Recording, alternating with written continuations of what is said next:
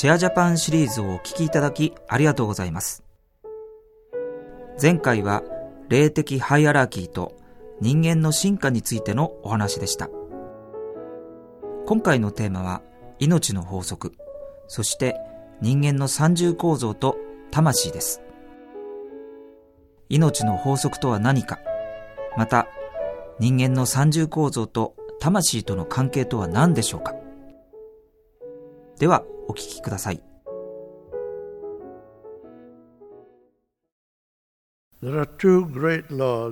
この地球上のすべての命を支配する法則が2つあります。一つは原因結果の法則です。私たちが行うこと、言うこと、考えることすべてが原因を作ります。そしてその原因から出てくる結果が私たちの生活を形作るわけです。それが良いにしろ悪いにしろ。私たちの行動や思考が無害であり、この法の範囲内であるならば、私たちの生活はスムーズにいくわけです。私たちの思いや行動が害を与えるものであり破壊的なものであればそのような人生になっていきます。ですから私たちの生活が幸せであるということはそのような命の法則の枠の中で生活をする場合であり不幸な状況の場合にはそういう命の法則に対立した生活をしている場合にそのような結果が出てきます。この地球上での生活を支配するもう一つの偉大なる法則は最生誕の法則です。多くの人はこの私たちの肉体私たちが死ぬ時この肉体が死ぬ時それが全てでもう終わってしまうと思っています。そういうことを信じている人はもちろん信じるか信じないかは自由意志ですが最生誕の法則生まれ変わりの法則を知りません。あるいは人間の本当の構造を知らないのです。世界における最も古くからの教えによると私たちは三重の構造からなっています。人間は三重の構造からなっています。人間は本質的に聖なる存在です。神のきらめきです。同時に私たちには個体、肉体、体があります。それにまた感情、情緒体があります。そしてさらにメンタル体があります。そしてその神の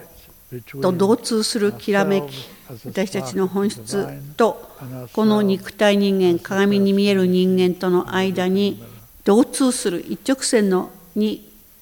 つながるものがありません。その私たちの最高位の神と同通するきらめきはもう一つそれ以下の聖なる仲介者を必要とします。肉体人間とつながり合うためにその仲介者これが聖なる人間の魂です。で魂がこの肉体人間これが自分だと思っているこの肉体人間に何度でも転生してくるのです。ですから私たちすべてここにいる方たちすべてがあの聖なる仲介者である魂神の繁栄である魂がそれ自体を繁栄するためにこのようにして作って肉体人間として転生してきた今現在までのその結果なのです。